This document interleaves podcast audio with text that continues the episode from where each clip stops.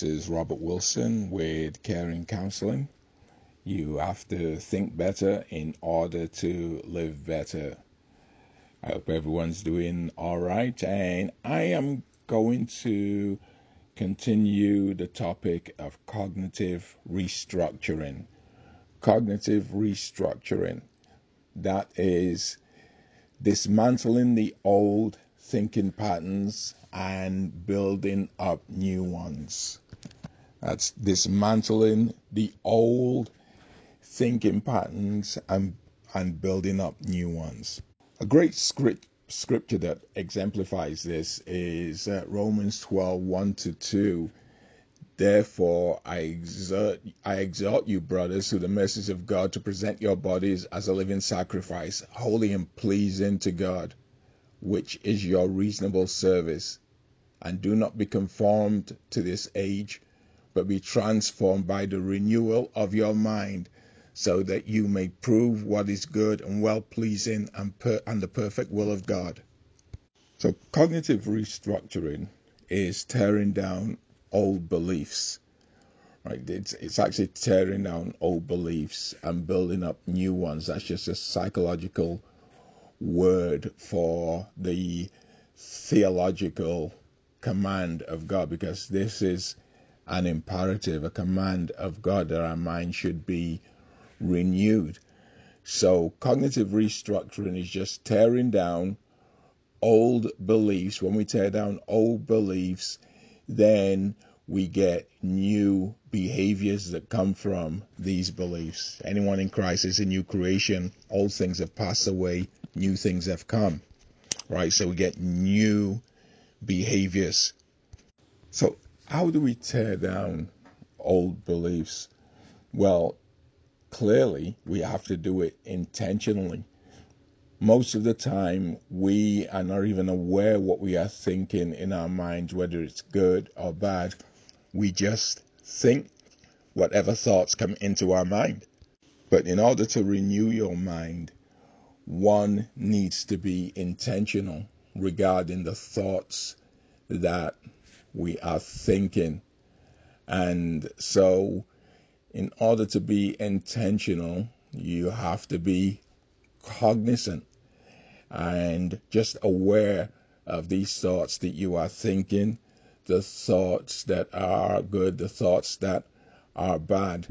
You know, in cognitive behavioral therapy, there's a uh, method of treatment and it's called thought stopping.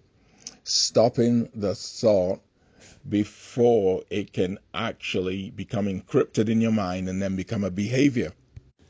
This initially requires uh, a lot of effort because, as I said, we're not used to being cognizant of what we are thinking so initially, until this becomes a conditioned behavior, it's going to require a lot of effort. We have to be very, very circumspect on how we think, aware of what thoughts are coming into our mind, and and why these thoughts are coming into our mind, and also challenging those beliefs. There's no doubt about it. We've got a lot of cognitive distortions, a lot of erroneous beliefs that has resulted in self-defeating behavior. I think everybody has experienced some form of trauma in this world, right? Everybody. I mean, Job says that man is born into troubles, right? So nobody really escapes some traumatic or negative experience, but it's what you do with it, it's what you believe about it. There's a lot of bad, negative, evil experiences, traumatic experiences that we've had at the hands of other people, and we've come up with a wrong conclusion. We've blamed ourselves, which is result which has resulted in a lot of fear, it's resulted in low self esteem. It's resulted in timidity. It just resulted in a lot of negative attitudes that we actually carry around. And so what we have to do in being transformed is totally clean that slate. Okay, totally clean that slate. No more yesterdays, only tomorrow's moving forward. So that no one can say, well, I'm not able to do that because look at the family I came from. Look what I went through as a child. All of that slate is cleaned off by the blood of Jesus Christ. Now, does that mean that you didn't experience those things? No, you did experience those things. But those things that you experience, they have no more hold over your self worth. Bible says we shall know the truth and the truth will set us free. There's a lot of dysfunctional behavior that people are engaged in because of the trauma that they've been through. And so, and that is because they've come to an incorrect conclusion about that trauma. So we're going to get, we're going to start challenging these beliefs now.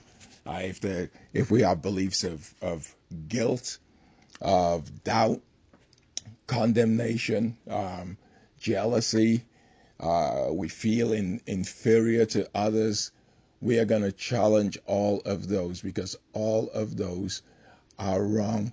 We are complete in Christ. Uh, it's Christ in us, the hope of glory. We have a treasure in our earthen vessels, our bodies, right? That's uh, of just surpassing greatness. If somebody feels a need to control because they went through trauma as a young person and they didn't have any control. And now subconsciously, they have told themselves, I'm never going to be in that situation again. And I am going to control all of the variables in my life. Others have been told that they won't amount to anything, right? Uh, from a very, very young age in those formative years. And it's those formative years that really determine the trajectory that you get on as an adult. You take those beliefs into your adult life. And so there's many, many uh, erroneous beliefs that we have that we're guilty for something. Some many of us feel that we are guilty because of evil that was perpetrated against us, and somehow we deserved it. All of these thoughts are going to be challenged. Some people feel inferior, right? Let me just take myself out of this world because I'm defective compared to everybody else. Right? So these are all of the beliefs that I am talking about that need to be challenged. There are others who've just been neglected and felt, well, um, nobody has time for me. I'm not worth anyone's time. If the parents who were supposed to nurture me didn't give me their time, how can I expect anyone out there in the world to actually give me quality time?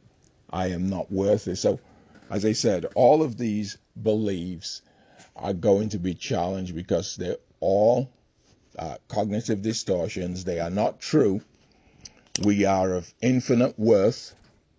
We are God's, uh, uh, the apex of God's creation, and we've just got to get our thinking back in line with how it was before the fall, how God originally made us. And we have to get rid of those erroneous beliefs. And as I said, this cognitive restructuring is getting rid of the lies, the false beliefs, and replacing it, replacing them with truth. So that is cognitive restructuring. That is being transformed by the renewing of your mind. So, how do we challenge these beliefs?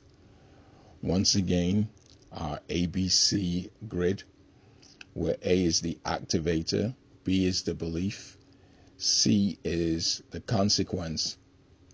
Now, the activator could be thinking about childhood, belief.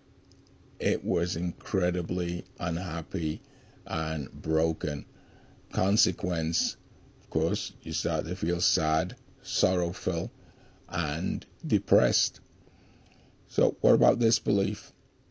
Activator, yeah, childhood was broken. Belief, I've overcome that. I've overcome adversity. If I got through that, I can get through anything in life. Consequence, a positive attitude. See how we challenge these beliefs? Activator, I was told I would never amount to anything as a child. Belief, I'm not going to be anything. I'm worthless. Consequence, of course, you, you are going to feel down about that. What about this activator? Because we don't change the activator. What happened is what happened. We just change what we believe about it. So activator. They so activator. I will never amount. You were told you never amount to anything as a child. In, instead of feeling worthless today, what about this? Well, whoever it was that said that to me, they don't know the future, right? They don't know the future. They don't know what God has got in store for me. They don't predict the future. In other words, I am just believing something that is not rooted in reality. It could have just been a, an angry person that told me that. It could have been an alcoholic parent that told me uh, that told me that. In other words, whoever told me this thing, I don't have to believe it because they don't know the future there is that God has for me. They have no idea what the future will bring, right? And so, okay, went through uh, a lot of verbal abuse as a child, activated belief. A person doesn't know the future. I can do anything through Christ, which strengthens me. Consequence, happiness, joy, peace, positivity.